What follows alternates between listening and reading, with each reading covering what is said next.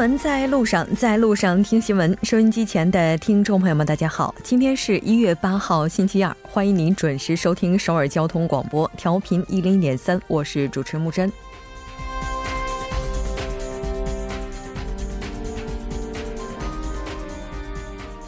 进入二零一九年，北韩和美国的第二次首脑会谈协商再次活跃。根据 CNN 的报道，白宫方面已经考察了泰国曼谷。越南河内、美国夏威夷等候选场所，北韩劳动党委员长金正恩则从昨天开启了自己的新年首轮出访，目的地为中国。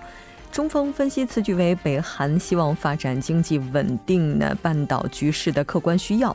那这一时同样在国际社会激起了千层浪。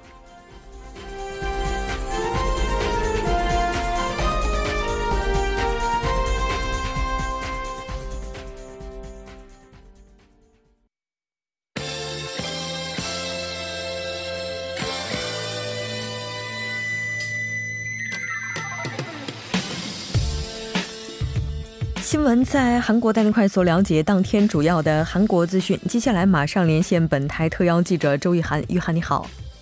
你好，非常高兴和你一起来了解今天韩国方面的主要资讯。第一条消息，我们先来关注一下目前正在中国访问的北韩最高领导人金正恩相关报道。好的，那么北韩的多家媒体呢，八号就报道称呢，最高领导人金正恩应中共中央总书记、国家主席。习近平同志的邀请呢，七号呢是对中国进行为期四天的一个访问。那么就在今天呃将近中午的十点五十五分呢，那么金正恩乘坐的列车呢是抵达了北京站，他将与习近平举行领导人的一个会晤。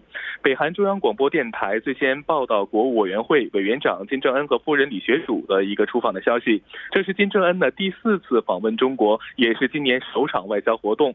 在总统美国总统特朗普接连披露第二次北韩与美国首脑会。会谈不久之后举行的情况之下呢，金正恩先与习近平举行首脑会谈，事前呢进行协调立场，备受关注。主播，嗯，是的，在二零一八年的时候，金正恩北韩最高领导人就曾经三次访华，那今年的首访第一站选在了中国，我们也来看一下他此行的主要目的。是的，那么金正恩呢，曾在一号的新年贺词当中表示呢，将密切的联络呃停战协定的当事各方，积极推进停战和转和机制的一个多边的谈判，那么为持久持久和平奠定一个坚实的基础。观察人士认为呢，金正恩今年的外交目的呢，是建立停战协定当事四方，也就是北韩、南北韩和中美都参与的一个半岛的和平机制。报道称呢，金正恩七号下午呢是从平壤出发，随行的呢还有金永哲、李。朱庸、朴泰成、李荣浩、鲁光铁等党政军的干部。报道还称呢，党政军干部到火车站呢，也为金正恩送行。这是北韩媒体呢首次在金正恩抵达北京之前呢公布访问中国的消息。中共中央呃中国中央电视台呢也是在上午的八点呢同时报道相关消息。那么随后呢，北韩的中央通讯社和劳动新闻呢也进行了报道。主播，嗯，是的。韩国外交部相关人士在今天也表示，希望那金正恩最呃北韩最高领导人此行呢，能够实现和两国高层之间的更深层次的交流。我们来看一下。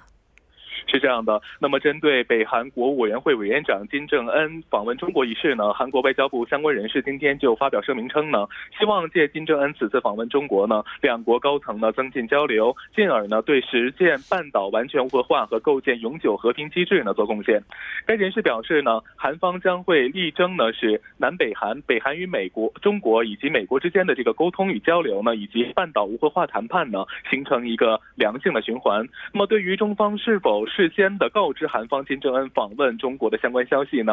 该人士就表示，努力实现半岛无核化和构构建半岛和平的永久机制呢，是韩中两国的共同目标。双方一直保持沟通与交流。那么虽然具体的内容呢无法对外公开，但韩方呢也是通过这个多种的渠道呢获得相关的消息。主播，嗯，是的，没错。但其实应该说，金正金正恩的此行在韩国朝野上下引起的反响也是不一样的。是这样的，那么在野党自由韩国党就表示呢，本次金正恩呢对中国进行国事访问啊，那么虽然呢对他在半岛无核化和和平道路上所做的努力呢表示欢迎，但是呢同时那个呃韩国党也是提到了呃驻韩美军撤离或削减呃韩美同盟这样的一些话题，并对此呢感到忧虑。那么民主党的院内代表洪永标呢在院内对策会议上就表示呢，希望通过金正恩的第四次中国之旅，为不久的将来举行的呃第二次的北韩与美美国首脑会谈，呃，都当以及这个半岛无无核化和和平创造一些动力。那么洪永标也呼吁呢，应对美国等周边国家进行超越党派的议会外交，而且呢，也呼吁呢，在国会层面呢，共同推进金正恩访问首尔和国会的一个决议案。那么民主党认为呢，金正恩本次对中国进行访问呢，预示着第二次北韩与美国首脑会谈即将举行，因此呢。他也是对这个呃金正恩回访首尔呢感到期待，但是呢，韩国的呃韩国党呢院内代表罗清源呢则表示呢，北韩作为呃合拥国家，那么金正恩本次访问中国呢是想得到中方的一个支持，但是呢，正未来党院内代表金宽永则认为呢，金正恩本次访问中国，那么希望给未来举行的北韩与美国首脑会谈以及南北首脑会谈带来正面的影响，那么韩国当局呢将会时刻的关注本次访问中国的一个结果。并慎重对待主播。是的，目前我们也看到，在中国国内的话，专家对此有三点分析。首先认为此行是中国和北韩友谊的象征；其次呢，是在北韩和美国谈判过程出现瓶颈的时候寻找转机；最后就是经济民生方面的取经了。那这条关注到这儿，接下来我们将目光转向韩国国内。好的，下一条是青瓦台今天公布第二期参谋阵阵营人选。嗯，是的，了解一下最新的报道内容。好的，那么韩国总统府青瓦台八号公布新任总统秘书室长、政务首席秘书、国民沟通首席秘书等第二期青瓦台参谋阵营的人选结果。那么现任青瓦台秘书长任中任中熙呢，昨天是主持召开任内的最后一次的人事推荐委员会的会议。呃，总统文在寅呢，只是根据会议过结果呢公布人选。那么韩国的驻华大使卢英敏、前国会议员姜其正、前文化放送评论委员呃尹道汉呢。分别是内定为新任秘书长，那么政务首席秘书和国民沟通首席秘书。主播，嗯，是的，没错。刚才提到了韩国驻华大使卢英敏，那其实他也是韩国政界最早的亲文派。我们了解到，了解一下相关的内容。好的，那么卢英敏呢是韩国政界最早的一个亲文派了。早在二零一零呃二零一二年大选时期呢，就担任文在寅的秘书长，直到二零一七年大选的人贴身的去辅佐文在寅。文在寅曾在二零一五年的共同民主党全国党代表辩论会上表示呢，主要政治事务呢都与卢英敏商议。那么文在寅当选总统之后呢，出于平衡派系之间的考虑呢，未向呼吁声比较高、声望比较高的卢英敏委员幕僚长或者是给予一个不。长的职务，而是将其派往中国协调推动韩半岛的一个和平进程。但每次传出内阁改组的这样的一个传闻呢，卢英敏呢都会被视为是幕僚长的第一人选。本次呢，终于是在文在寅执政的中期呢，是走入一个权力的中枢。卢英敏呢，在党内斗争当中强势掩护文在寅，对外交呢却是呃保持一个温和灵灵活，而且呢是在国会呢摸爬滚打多年，可在总统府和国会之间发挥一个润润滑油的。个作用，嗯，是的。那我们也看到，应该说从目前来看，这次内定的三位背景当中，基本上亲文的这样一个痕迹是非常明显的。是这样的。那么除此之外呢？那么江其正呢，也是具有代表性的一个亲文在寅派的一个人士。那么尹道汉呢，则是在广播电视领域是一个专家的一个人物主播。嗯，是的。这条关注到这儿，接下来我们再来看一下国民银行的大罢工目前最新进展情况。好的，那么在今天的下午两点呢，KB 国民银行工会呢在首尔的禅市学生体育馆宣布呢，第一轮罢工结束。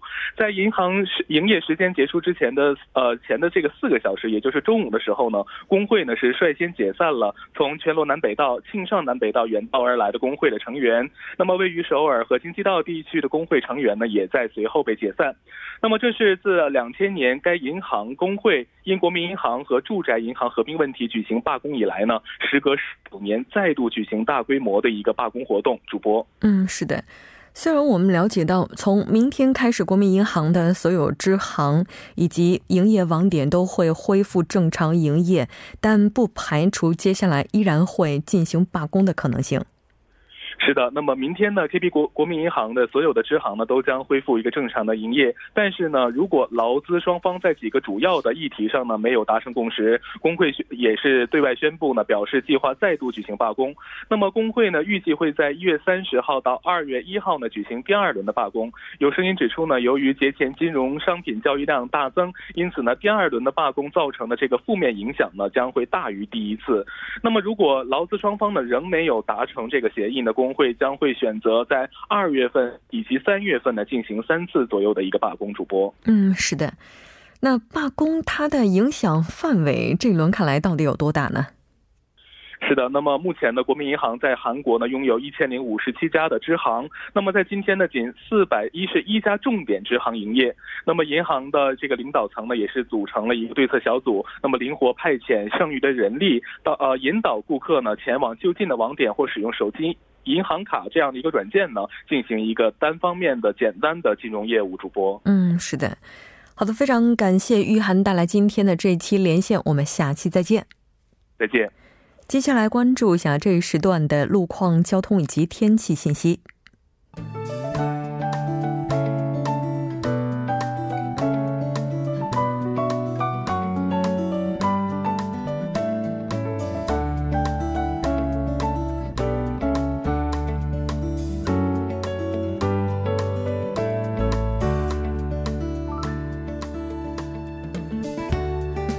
众朋友们，晚上好！今天是星期二，这里是由程琛为您带来这一时段的路况及天气播报。现在是晚间六点十二分。我们先来关注一下首尔市交通情报科发来的晚高峰实时路况。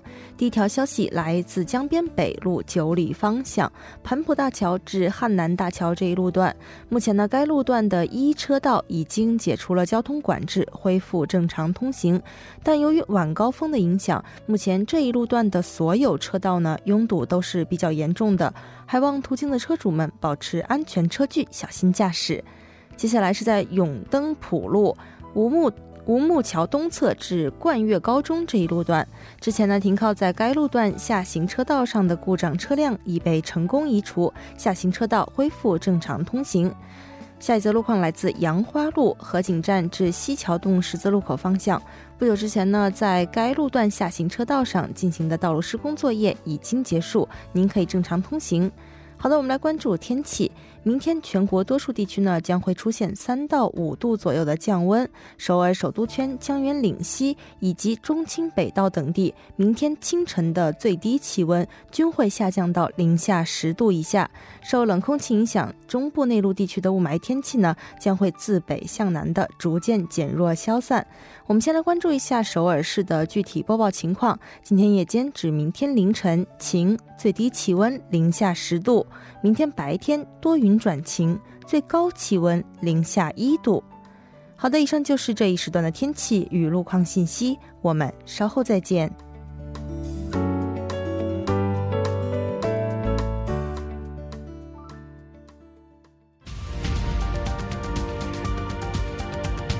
聚焦热门字符，洞察新闻背后，全方位解读当前时事。新闻字符。聚焦热门字符，解读新闻背后。接下来马上请出栏目嘉宾音乐。音乐你好，你好主播，大家晚上好，非常高兴和你一起来了解今天的新闻字符。那今天您带来的是什么呢？对，今天跟大家聊聊这个话题啊，叫七十二点五岁，嗯，也就是七十二岁半哈。对，怎么为为什么会选这样一个字符呢？哎，是这样，想问一下主播，就是说我们会说到一个人年纪大，一般会就是说应该达到什么样的一个年龄段才会觉得这个人年纪有些大了呢？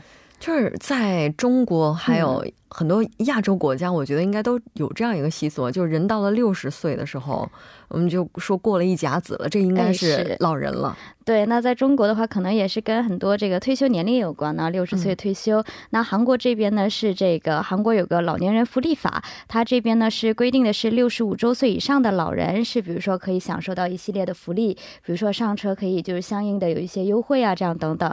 那前段时间呢是有一个住在这个城北区的一位六十八岁的金某啊，他在坐这个公交车的时候呢，因为有一个年轻人管他叫了一声，哎，给他让座嘛，哎，爷爷你坐这儿吧。然后就特别的不高兴啊，他脸上就就非常的不爽，因为说呢，虽然说自己已经六十八岁，但他有两个年过三十的儿子都没有结婚，还没有孙子，你就这样在公共场所被人称为爷爷，然后坐这儿，虽然说对方是一个善举啊，但是他总觉得自己无论是这个身体状态还是心理状态啊，都属于中年人。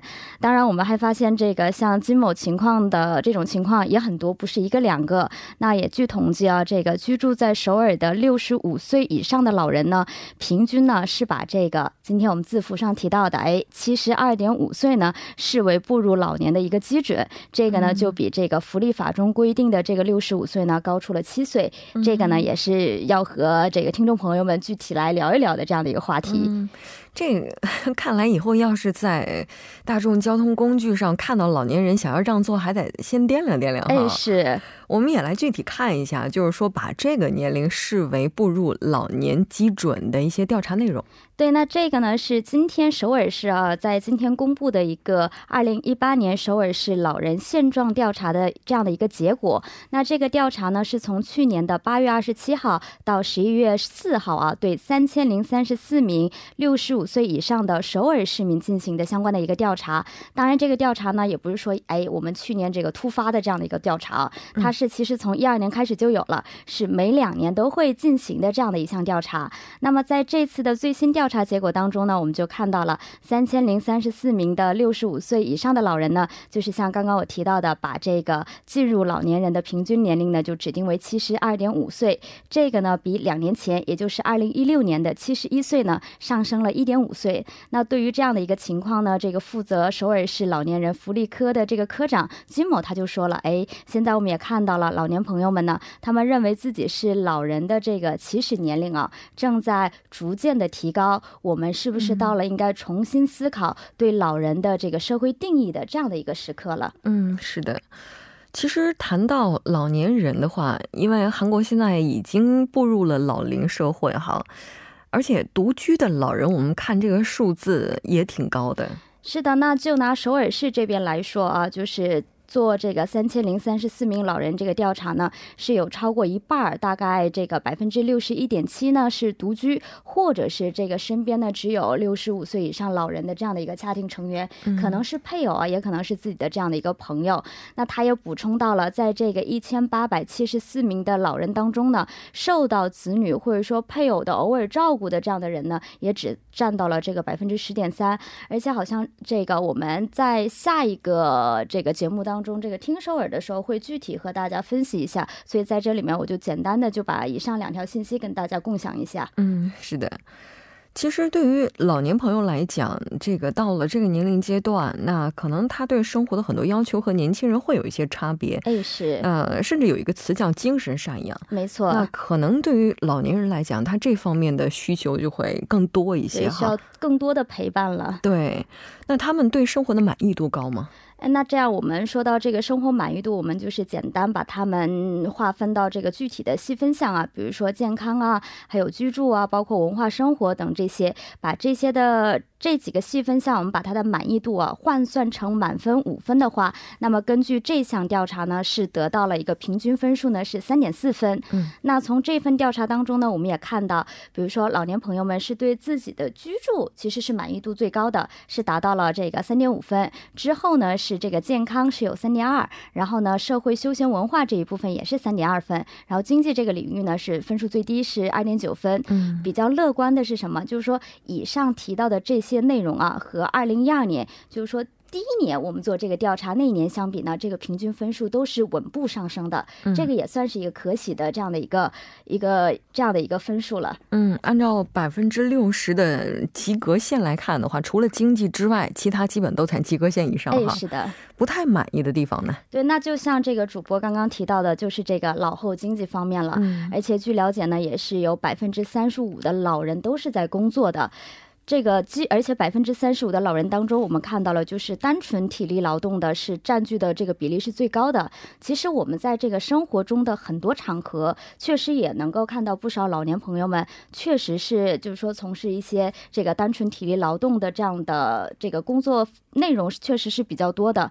比如说这个比较典型的就是说，这个韩国保健福利部和地方自治团体，还有这个快递公司，他们合作实施的这个银快递的这样的一项业务。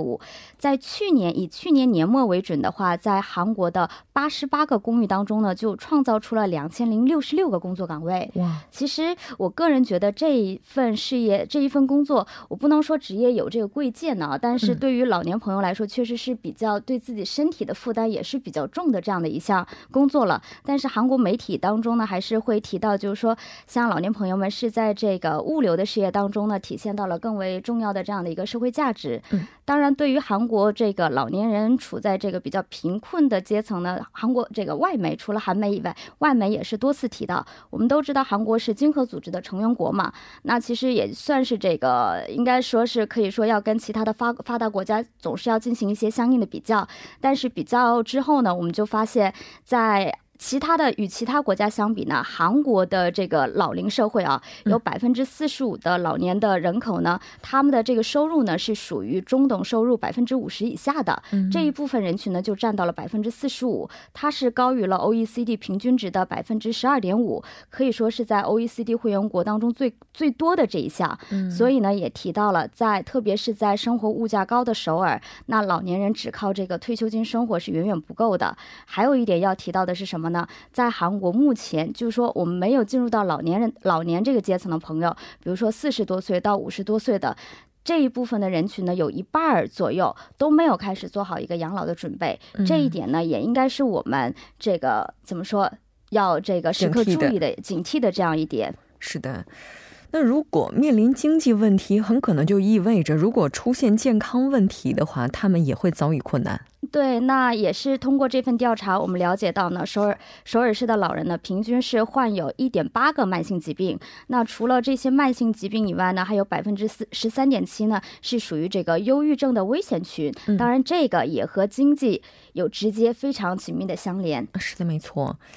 那在我们的身边看得见、看不见的地方，也许有很多老年朋友是需要我们关爱的。那在我们对他们进行物质赡养的同时，也希望能够给予他们更多精神方面的这样的一些慰藉。非常感谢尹月，我们下期再见。好的，我们下期再见。稍后为您带来今天的他说：新闻在路上，在路上听新闻。您的点赞、您的回馈是对我们最大的鼓励与支持。参与节目，您可以发送短信到井号幺零幺三，每条短信会收取您五十韩元的通信费用。另外，您也可以登录 TBS 官网三 w 点 tbs 点 s o v e r 点 kr 给我们留言。当然，在微信上搜索 TBS 互动，或者在 Instagram 搜索 TBS C News 也可以参与互动。新闻在路上，期待您的参与。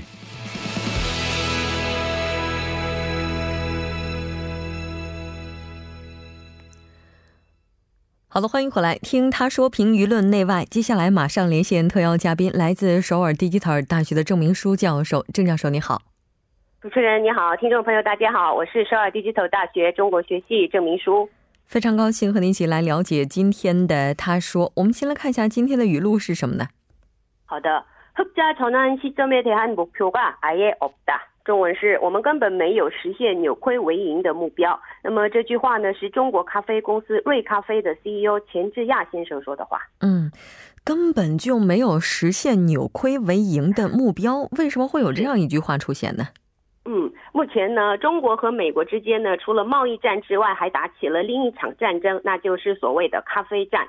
咖啡站指的是美国有名的新咖啡和中国咖啡公司瑞咖啡的在中国大陆市场的竞争而言。那么今天的他说中，瑞咖啡的创始人兼 CEO 钱志亚说的这番话呢，指的是尽管亏损，但是呢，在超越新咖啡之前呢，永不放弃，坚持奋斗。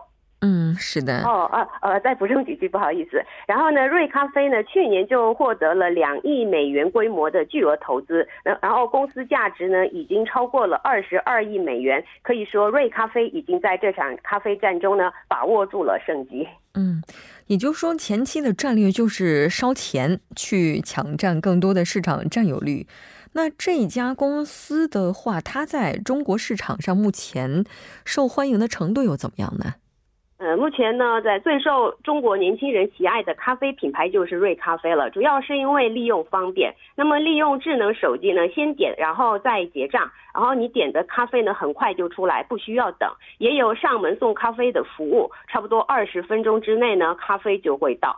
价格方面比新咖啡便宜百分之二十，而且是买一送一。那么瑞咖啡做好对顾客的服务，世界级的新咖啡呢也会觉得很难应付这个瑞咖啡的挑战。嗯，但其实新咖啡的话，应该说在中国开始就整个营销的时间是更长的，它在全球范围内的知名度也更高。